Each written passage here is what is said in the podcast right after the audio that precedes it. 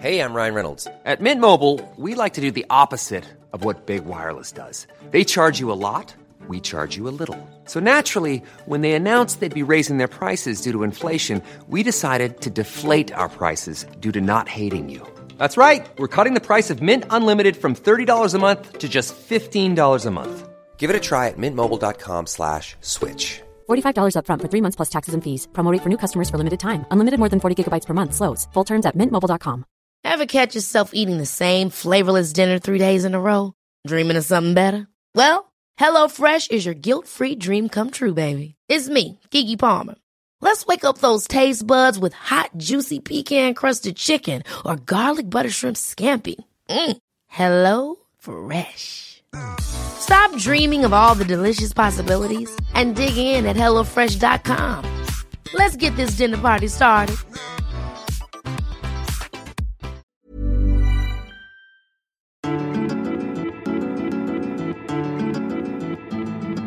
Part two of our lovely chat with Suzi Ruffell is here. This is it. If you haven't heard part one, head back to the feed, press play. And if you have, here's part two. I wanted to ask you a question about you- said something earlier, and I was talking to Amelia Abraham the other week about the term lesbian because you said lesbian, then you went queer women, and I mm-hmm. it's interesting what's happening to the word lesbian. What is it? What is happening to it? people get quite cross about it. Hmm. I would say older lesbians get very cross about it. Like I was in a documentary and someone tweeted at me, Suzi Ruffell has not referred to herself as a lesbian once. and you sort of can't help but go, but, but I mean, I must, like, the whole time I'm on screen, I was definitely being one. You know, it wasn't like I was, you know, I wasn't like flirting with a man. Yeah. like, I think it's a tricky thing. So I think that the the thing about women getting in touch with me and saying you need to refer to yourself as a lesbian, hmm. because I often say I'm a gay woman, hmm. and I don't know why that is, but it's just how I've always defined myself. Because I don't really think it's up to anybody else to decide how I should do that. Mm-hmm. Um, but I often get older lesbians saying you should use the word lesbian. It's really important. The word's dying out. And I think language evolves, and I think that that's fine. And I also think it's because there's sort of a lack of representation of lesbians in the media, gay women in the media, queer women in the media. I mean, it's obviously changing, mm. like, you know, dramatically at the moment. But I think that because of that, some people that refer to themselves as gay women would say to me, you should use the word gay, you should call yourself gay woman. Queer women would say, you should be using the word queer. Lesbians would say, you should use the word lesbian because some people want you to sort of be that thing for them. No, you know, this isn't, I'm not, I'm not someone that's particularly, you know, well known or famous, but it's interesting that when you're on, like, because of being on a documentary and me not saying, me saying, I'm a lesbian, uh, not me saying, I'm queer or I'm gay. But I, I just thought it was quite interesting because I talked like at length about my wife and about coming out, but then for people to come at me being like, "Oh, Suzi Ruffell hasn't used the word lesbian," you're like, "Oh, hmm. Jesus wept!" Like I'm, I'm trying, I'm doing as much as I can for us. Yeah. Like It, what is the difference between saying gay woman and lesbian? I don't know. I don't think there is really anything. But maybe is that an internalized sort of lesphobia hmm. that I don't like the word lesbian? Also, I think that it was something that was shouted at me. Right. And so, you know, I know that in lots of ways people, you could say like, you know, people have taken ownership like of that.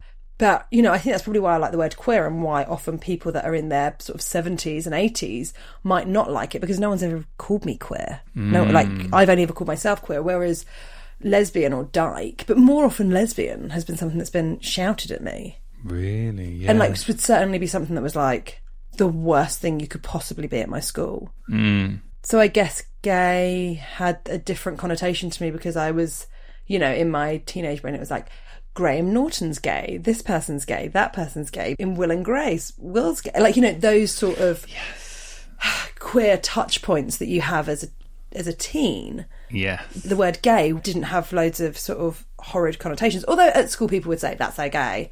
Yes. But I think that it wasn't as sort of menacing. Yes, makes so much sense. And also, I feel like gay man uh, or lesbian. I'm just going to preface this with I'm just throwing ideas around here, people. Please don't get cross with me. Please do get cross with them actually. It's hello at homosapienspodcast.com or at homosapiens on Instagram if you want to have a go at me. Um, they're about individual tribes of people, aren't they? Those terms. And I think that's why we're all saying queer because we're moving into a space where it's like we're all in it together a bit more. And that's what I that's what I really like. And I think it's something that you actually don't see an awful lot of. But I'm really good friends with gay men. Mm. I get on really well with gay men. And I think there was certainly a time when, you know, it was more divided within our community. Mm. But it does feel like now, and I don't know whether that's because of like the loss of gay bars or the loss of like whether, you know, when you go to like an event like a Sink the Pink type thing. Yes. You know, it is sort of like it's kind of like a catch-all for all of us Yes. um, you know, I think there was probably certainly a time when lesbians really, and maybe some lesbians still feel that way, where they really wanted to be like, no, this is just us. This isn't about gay men, which I think is fine, and I think is was probably really necessary. But just all the gay men that I hang out with and that are really good friends to me would be like. Your voice is just as important. Don't worry. Like, you know, you're, we- we're not going to talk over you. This is your space as well. yes. I guess it's just the evolution of language, isn't it? Mm. And I guess queer is something that people like to feel. I don't know. I guess like it's sort of embracing an otherness. Yes. And understanding there's greys within all the otherness that we're all Yeah. finally getting on board with and and does it matter? You know. Well, yeah, that's the thing. Do you find that with you were saying if people want to get in touch, Yes. email in, but because of hosting such a successful. I was going to say queer, homo, however you want to call it, podcast. do you find that people get in touch with you to sort of be like, oh, you got that wrong, or you need to be more like this, or you said those things wrong? Or did you find that? Um I thought we would get a lot more than we do. And actually I think that this is my summation again. It's only just guesswork. Um is that I think if you're coming from the right place, people don't get quite so cross. And I think Yes, I, I think so too. I'm always hoping and happy to be corrected. And then when people do write in and correct, then we read it out. And I've always learnt a lot, you know, from those comments when people have written in. What about you with both of your podcasts? Which which one gets more Uh, complaints? Probably that one with Tom Allen. Tom and I never get any complaints. Other than people being like, "What is this?" because it's just us talking. So some people When we does have it like, start? Yeah, exactly. Like, so we have fans that are like across everything. Like, we had, so I, we did a thing the other day about what people do with their bath mats when they get out of the showers. and I'm not kidding. We had hundreds of people getting in touch, being like, this is what you do with the bath mat. This is how often you, you like, it was so fun. And then, like, obviously, we're reading out the correspondence. So people that listen every week are like, stuff about bath mats is still happening, hilarious. Yeah. Whereas if you dip in, people are like, what the fuck is this? like, why is Tom Allen like going talking at length about how he polishes a mirror? That's not a euphemism. Um, the other one that I do, which is like a coming out podcast, where I sort of basically wanted to share coming out stories, hopeful queer stories. Mm, it's brilliant. Oh, thanks. That's very nice of you to say. I mean, it was just like a project in lockdown because I my work and I had nothing to do. You had a cupboard with ET in it, and you thought, "What the hell am I exactly. going This to is the do?" only place Alice lets me be. um, but I think that um, certainly being, you know, being a gay woman in the media, I think that there is still a lack of us quite a lot of the time and so I did like quite a lot of research about queer podcasts and, when, and I couldn't find like a woman hosting Hmm. A good something one? quite like that well no yours is excellent was but other fuck than that, out there, really. But that's the thing and so I wanted to put out something where the the sort of host's voice was you know it's an experience like mine Yeah. you know, and it's been really lovely, and people have been more than overwhelmingly like we get beautiful messages from all mm. kinds of people who, you know, and, and it's and it's lovely from like allies to people that have just come out to like people that have come out, you know, 25 years ago and they want to share their story with the mm. podcast and all sorts of things. It's just lovely. The the only and I've only had maybe in the last four series, I've had maybe three or four mm. uh, angry emails, and I would say the angriest was someone saying that too many of the lesbians or gay women, however you want to identify, that had been on the podcast had said queer, women, queer women, actually. Thanks, the queer women. Thank you. The the women that have been on the podcast talking about coming out, the ones that now identify as lesbians or gay, had said. Of course, I came out as bisexual first hmm. because that's an easier way to come out, Yeah. and that really upset a couple of bisexual people because they said, hmm. "Well, you can't use our sexuality as a stepping stone," which I totally agree with, and I emailed them back and spoke about it a little bit on the podcast, but also Began legal proceedings. I uh, began leading. Yeah, exactly. But I, I, I, and I think that it's important that sort of bisexuality isn't something that is like, oh, well, we all come out as bisexual first, because that's totally not helpful. It hmm. completely invalidates a bisexual person's experience and how difficult it may be for them to come out as bisexual and remain bisexual. Hmm. However, when you're interviewing someone, you don't want to edit them. You don't want to say, well, I'm going to cut that bit out, because that's their journey, that's their experience. I'm sort of the conduit of a story. And so I think you've got to be really careful there. So I sort of addressed it in the podcast and then made sure that I had a lot of bisexual res- representation across the rest of the series so that Yes. people felt heard. But I think that similarly to what you were saying at the beginning of this, uh, uh, this, um, this section of the chat, Is it rant? you know, I is think that the word you're looking for? no, th- th- what the fuck is this? No, um, we'll get on to bath mats, don't you worry. Thank God for that. Um, I, but similar to what you were saying earlier, I think that as long as people know that you're coming from a good place, you know, and I try to do that where I go, I got that wrong. There, there are a couple of people that I've interviewed who have, since being interviewed, have changed their pronouns, and so like I've tried to be like really on it and sort of like put a little thing at the beginning of the episode saying when we when I interviewed this person they were using she her. Now they're using they them. That is why mm-hmm. their pronouns are now incorrect.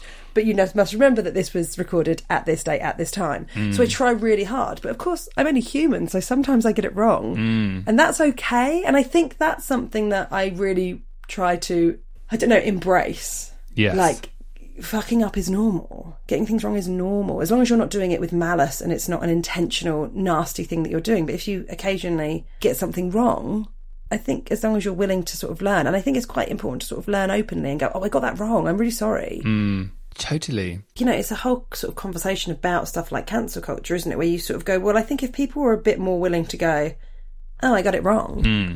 then cancel culture was wouldn't be the the thing that I think often this sort of cancel culture thing happens, which I don't actually think happens that regularly because anyone that I am aware of that have been cancelled have hmm. ended up getting like a book deal or something to talk about it. So I don't know Netflix how cancelled that can be. Yeah, exactly. so let's let's be careful about that. But I think if someone sort of came to the party and said, "Wow, I didn't know that," hmm. because I don't know all the things, because I'm just a person that's living my life that knows the things about people exactly like me, or just about mm. my friends, or what our life is like. I don't understand everything. Then that sort of determination for people to do like a pile on Yes. might not be as much. The head of the BBC News said she was leaving because, not because, but one of the things she said she was leaving Because of me. is because of Suzi Ruffell. Yeah, know, Uh, it's weird, isn't it? Let's dunno. talk about that. Uh, she said because news has become so political, and I was like, oh, it's really funny. I feel like that's kind of happened to comedy as well. Mm-hmm. And do you just wring your hands whenever you're writing your next stand-up show for not being cancelled? As in, like, uh, as in, like a fear of like getting it wrong or people coming down on you. Is that what you mean? and what can you say and what can you not say? And the thing is, you can say what you want. No one's stopping anyone. That's like it's a thing that sort of comes up again and again when it comes to right wing comedians. People are always saying, "Oh, you know, I'm a bleeding heart lefty liberal, you know, and you know, quite often, certainly with stuff like the BBC, they always have to have balance. They're like everyone's desperately searching for a right wing comedian. The thing is, is that no one is ever stopping anyone from saying anything on stage. Comedy, you know, you can go and say whatever you want on stage. When I go on stage, no one is, you know, there's not someone there that's going to grab the mic off me if I say something. But the audience tell you what you can and can't say. Mm-hmm. The audience tell you what they are willing to listen to. I guess part of it is because the the alternative comedy movement in this country started sort of because of Thatcher. It was sort of people. Comedy started off being really political. Certainly down at the comedy store in hmm. the eighties, people were railing against the government, and it was very left wing.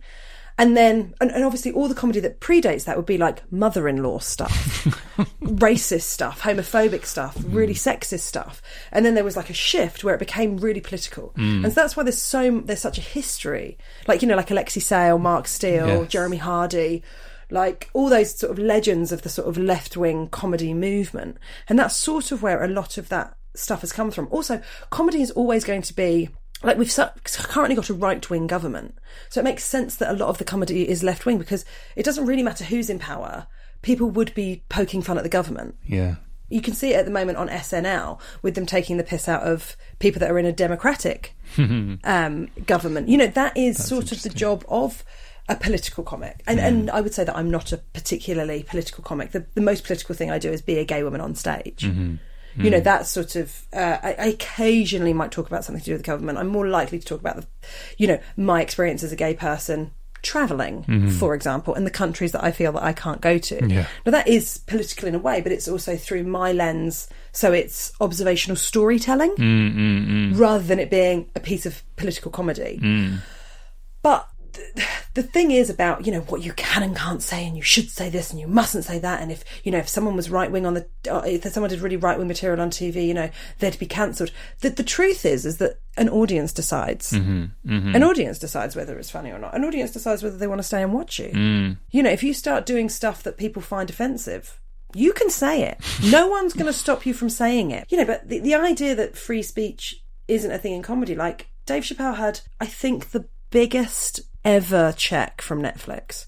And it's an hour of bashing trans people. Mm, mm. It's so bizarre. And he was genuinely like his old stand up is some of the most blindingly brilliant comedy you could ever watch. Mm. But you can't tell me that there's a problem with free speech in comedy when the biggest check in comedy has been given to someone that spends a long time talking about trans people in a really nasty way that doesn't have a punchline. Mm-hmm. So you don't feel in any way hemmed in for, for new material in 2022 by the situ the landscape. No, I think if anything, there's more to talk about. Oh, okay. Well, that's because I think that I think that some people, I'm sure, are really worried about what they say about being misconstrued. But I think an audience will tell you Mm. long before you get onto TV or radio doing it. Mm. I also think the whole free speech thing is a great thing for mediocre right wing comedians to say. Mm. When you go, hun, if you were a left wing comedian and you had this standard, you wouldn't be going on telly either.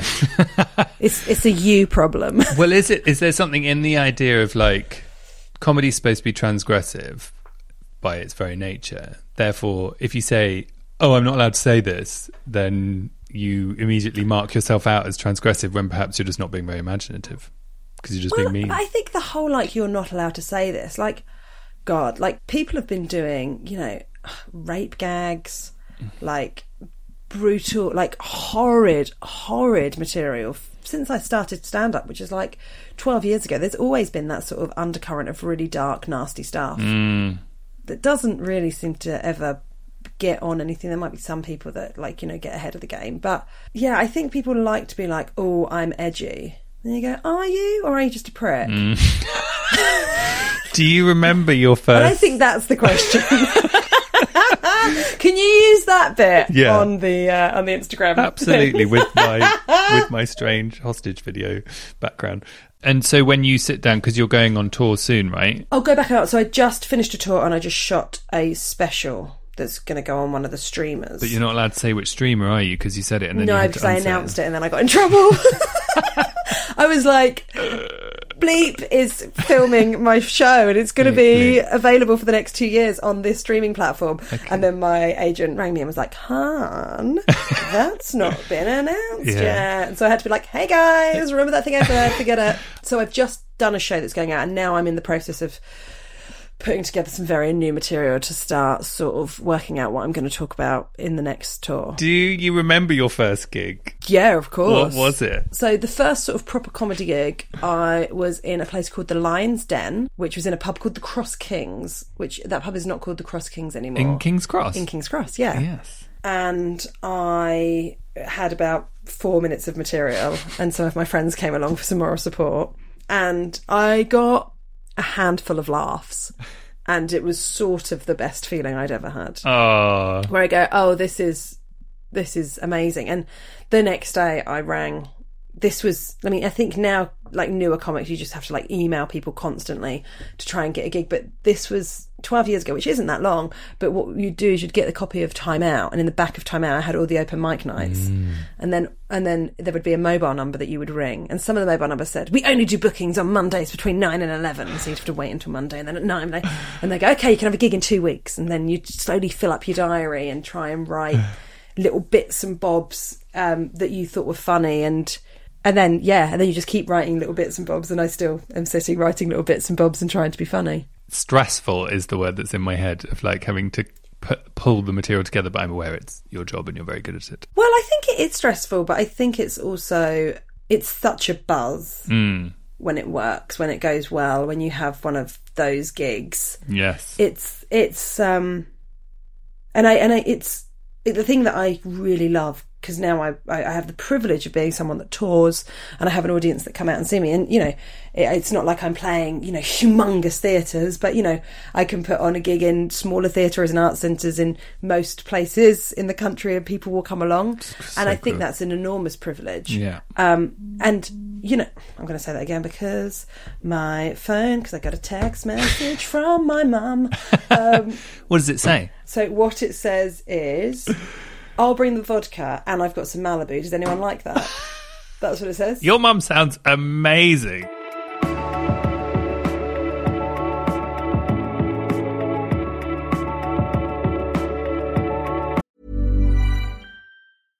Hey, I'm Ryan Reynolds. At Mint Mobile, we like to do the opposite of what Big Wireless does. They charge you a lot, we charge you a little. So naturally, when they announced they'd be raising their prices due to inflation, we decided to deflate our prices due to not hating you.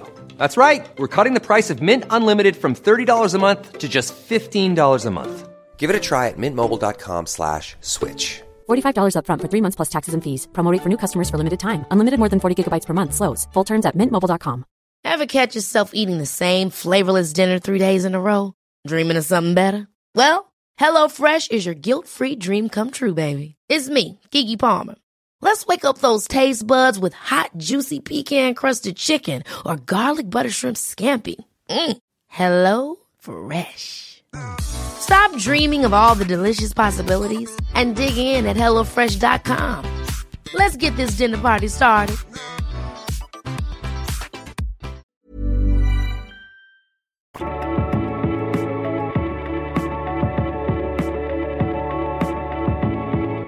My mum came up to the Edinburgh Festival to see me, and like my run was sold out. I was having a great time. I was doing some TV spots while I was up there. Like, you know, it's lovely. Living the my mum dream. comes with my auntie, and they're buying cokes all night, and I was like, "Why don't you just have a drink?" Mum was like, "Oh, we've got a bottle of vodka in our bag," and I was like, "Mum." I'm at like the biggest arts festival in the world. There's like TV producers and like different people that I've got to like schmooze with and like not. And like my mum's there, like with a little mini bottle of vodka because she's too tight to buy a fucking drink. I was I like, mum, that. like, can you not? Like people like looking over and being like, did Suzi's mum bring her own vodka that she went and got from Tesco? and the answer was yes, she did. I, Anyway, that's my mum. I think that's wonderful. Your mum features a lot in your comedy, or has done. She does. She does. It's true. How close is she to the person you create? Create you you, you describe. I mean, Yeah, yeah, she's pretty close. really. You know, I t- yeah, I turn her her up a little bit, but yeah, she's like all the things that I say on stage that she has said, she has said, Really? and she doesn't. And yeah, and I, I will say to her, "Can I say that?" And she'll say, "Yeah." like when when I had a terrible breakup, her response it wasn't immediate, but within like an hour, she went, "Do you think it's because you're so selfish?" And even in the moment of feeling very sad, my comedic brain went, "That's a bit." But she's, I mean, she's amazing and she's enormously loving and she is, you know, one of the absolute best people I know. when she says, "Do you think it's because you're so selfish?" Is she trying to help, or she just can't help herself? Oh no, I think she's trying to help. To her, she'd be like, well, that's useful to be less selfish. Wow. Or when she told my wife after we'd got married, she went, just so you know, you're my favourite out of all of them she's had. Like, okay, great, thanks, Mum. Thanks. It's all true. She doesn't really have a filter. There's an honesty to her that I think is refreshing. Do you think that if you have a parent who has no filter, it makes you have a lot of filter? Oh, yeah, probably. I've never thought that. But yes, probably. and it makes you worry about their filter when you're out in public. with them. Yes, yes. But people are really drawn to those kind of people. I'm just not that person. I, I'm very filtered. No, but mum would also be the kind of person that would be like, if we were on the tube and someone was dressed up, she'd be like, I like your shoes. Yeah, Like, she'd throw out a compliment, which I think that's wonderful. a really lovely thing. That's actually, do you know what? Tom Allen is great at doing that. Is he? Oh, he that's tells, nice. Yeah, he tells people they look nice, and he'll be, he's really like great at chit chat. Yes. And and I think that's such a quality because I've had that before when I've been on my way somewhere and I've really made an effort. And if a stranger sort of says, "Oh, you look really nice," Yes. it makes you feel great. I feel like we should all be doing that more. Yes. It's such a nice feeling of someone being like, "Oh, I really like what I really like your outfit. Well, Yeah. that's a nice suit." I always try and do it. I've actually not Hmm. done it lately. Um, there was. No, you did because when I came on the call, you said that you liked my mauve Fred Perry. I can I just say I love your Mo Fred Perry, and Thank you. when you're ready to compliment my green gym top from probably from from a shop called the Great Outdoors. I know reg- regatta. Hey, have you been to the gym this morning? Is that what you were just dropping into conversation? Uh, I haven't been to the gym. I've done exercise in my garden, what sort of exercise? like uh, jumping around with weights and all that stuff. Oh, will that carry on? Yeah, that Did you have a personal that- trainer come round Yeah, uh, over Zoom. over Zoom? Me, my today. husband, and my husband's sister do it every week together. in your garden. Yeah, I know. All on Zoom though, so he'll he'll be like in the office. I'll be here. His sister will be at home. It's really we did we, we started it over lockdown, and there were like twenty of us doing it, and we're the only three remaining. Oh, I think that's lovely. It's really it's really nice. But I said when we started, I want to look like Tom Daley. I don't even look four percent more like Tom Daley than I did when I began. I think, and I and I've done it myself Mm-hmm. when I was obsessed with having Britney's abs. Saying I want an Olympian's body Mm-hmm. who is noted for how fit he is. I would say if you considered maybe an Olympian that has, Is you know, given up, closer to but forty. is still. Well, that's that's what I'm saying. That's what I'm saying. I think, I think we can all say we'd like to have Tom Daley's body. I think I would too. Do you know what? You're not that but- unlike your mother. What I'm saying Read is. I think you're always going to feel bad if you give yourself, if you, if, if, if we're all saying, let's have Tom Daley's body. Fuck it. I'd have Mark Foster, the swimmer. I'd be happy with that. He's probably 50, isn't he? Still professional athletes. Um, I'm sure your body is lovely. it's fine. I'm, a, you know, it's it is what it is. I've seen you in a suit. You look great. You're trim. Stop it. That suit when we met for the first time. Oh, hang on. There's a delivery man. No, it's not me. I think it's over there. He thinks that you're just like practicing stand up or something because you're holding a microphone. He's like, "What is the matter with you?" That suit I wore when I met you. Um, Suzi and I met. Was it Attitude or Gay Times? Attitude at, the, Awards. at the Attitude Awards, yeah. I only have one suit. Actually, it's not quite true. There are a few other bits lurking around, but there's really only one suit. I hadn't put it on for years for obvious reasons. Coronavirus. It was so tight, that suit. It was unbelievable. We Well, came- I didn't notice it. Well, thanks. You looked lovely. You were in a suit, weren't you? I wore a red suit, Mm. and as I arrived, I remembered that it was sponsored by Virgin. Oh. so I looked like I was, I looked like cabin crew all night. I was sat next to Alan Carr, Mm-hmm. and he just kept trying to order from me all night. He's like, "Oh, hello, love. Can you get me a gin tea?" That's Hilarious hysterical. stuff. But as I walked in, I said to my wife, I was like, "Oh, for fuck's sake!" And she was like. Hun, you absolutely have to own this. You've got to own this. So I immediately was like, okay, I'm going to have to go and get a photo with myself and all the drag queens that are pretending to be cabin crew. Oh, brilliant. brilliant. Um, but uh, thank you for saying I look nice. You looked And lovely. that, you know, maybe that I could work for Virgin. And one of the jobs I would love to do is be cabin crew. I'd be the one who's like, I'll sort you out. We've got a bit more of that in the back. I'll bring it through. Once I was on an Air New Zealand flight, Mm-hmm. I was like, I'd love a red wine. He was like, I've got a great Malbec. It's not on the list. No. It's from um, first class, but I'll get you one. I was like, oh, That, but that keeps you coming back forever. I am on an Air New Zealand flight right now. They're doing these new That's, cabins. I do my I do my podcast.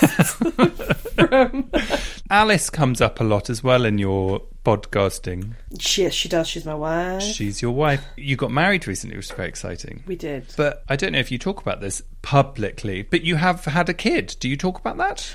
Do you know what? I'm just starting to, so I'm sort of okay with talking about it. Mm-hmm. But this is, the, I, I mean, uh, it's something that I haven't even talked about really on my podcast. So we became parents during lockdown. Oh, wow. It was something that we wanted to do for a long time. Something I talked about on stage for a long time, wanting to become a parent. And you know, as queer people, there are lots of options and different ways of doing it. And we found the the the the, the way that was right for us.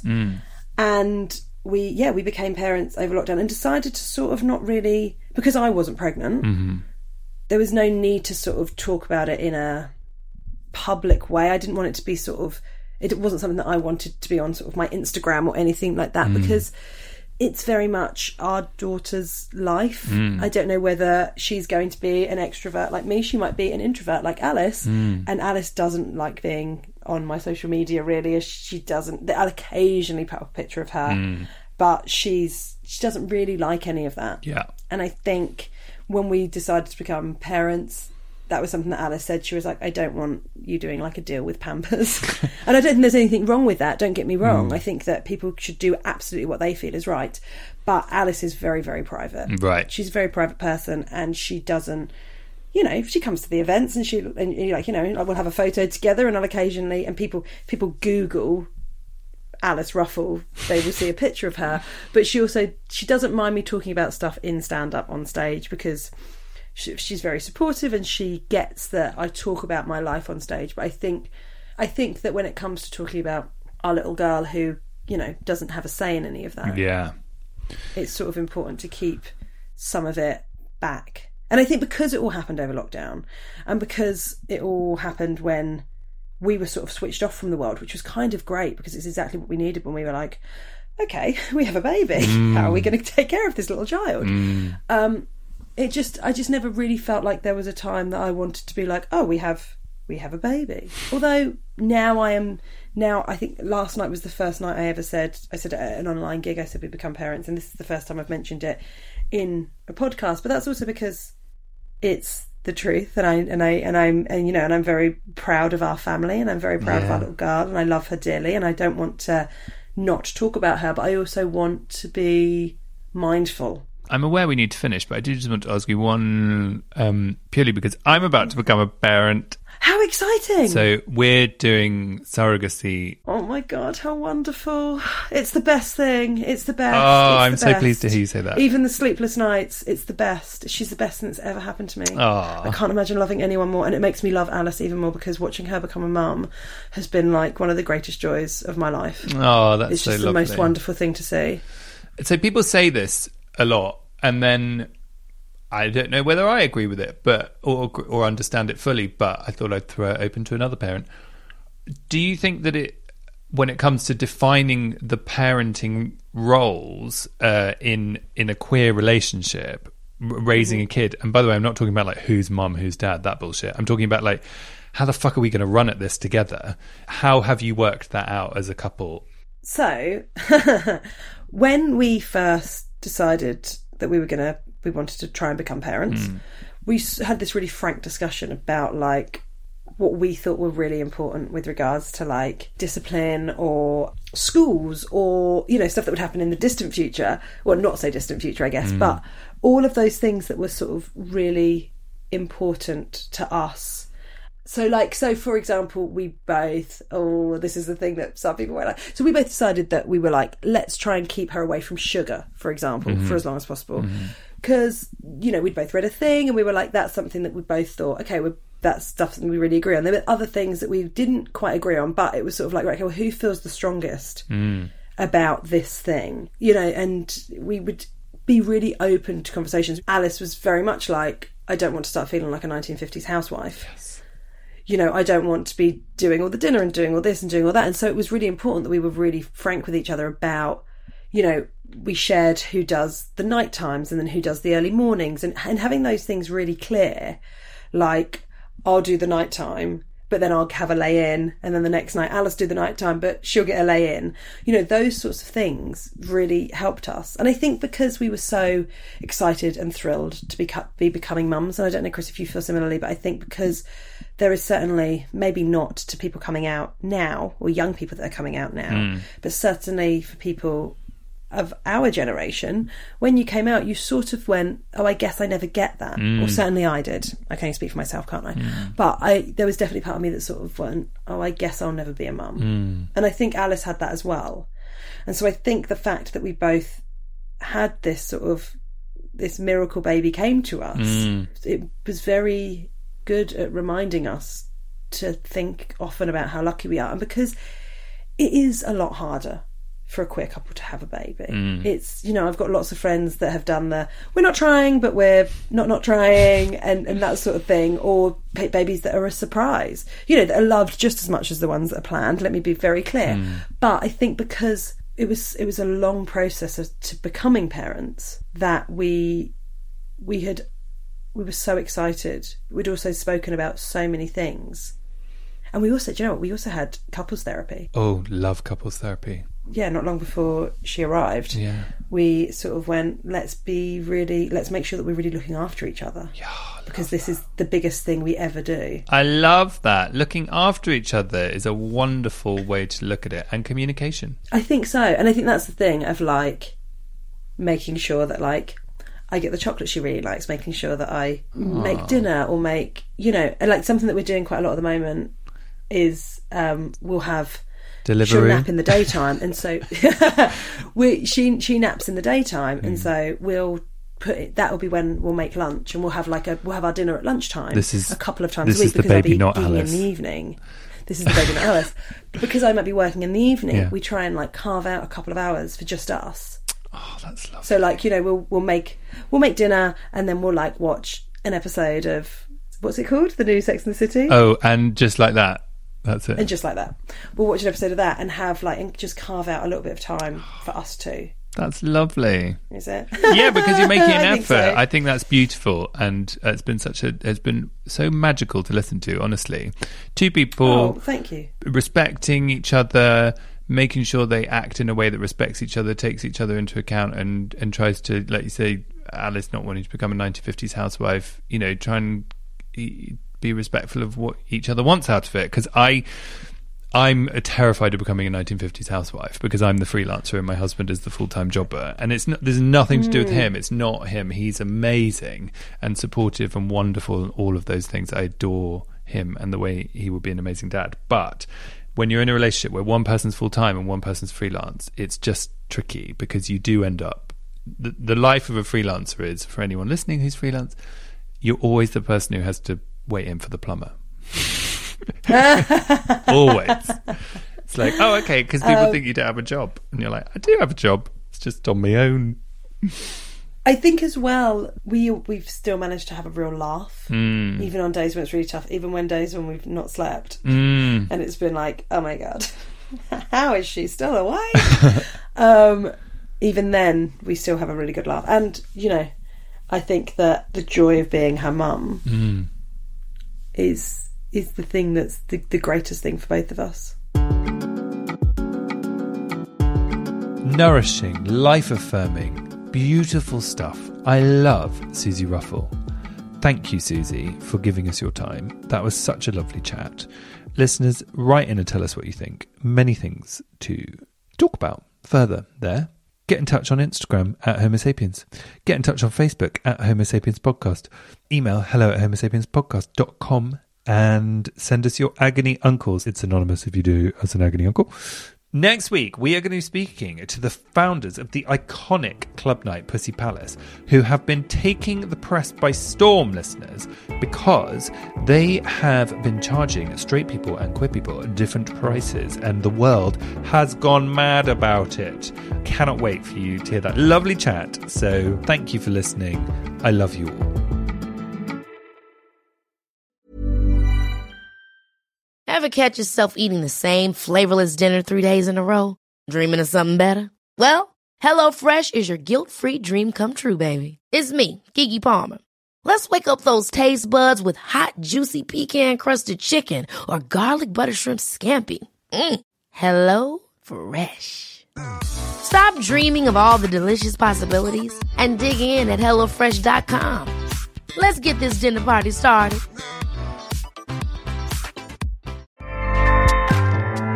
ACAST powers the world's best podcasts. Here's a show that we recommend. This is Roundabout Season 2, and we're back to share more stories from the road and the memories made along the way. We're talking rest stops, if we're stopping to get gas.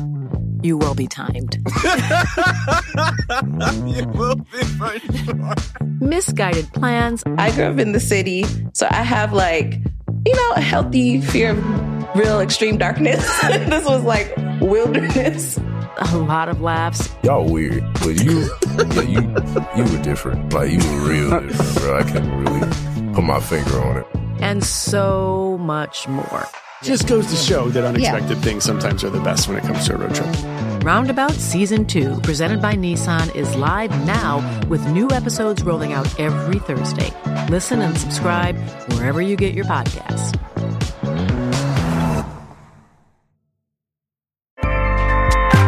ACAST helps creators launch, grow, and monetize their podcasts everywhere. ACAST.com. Powered by Spirit Studios.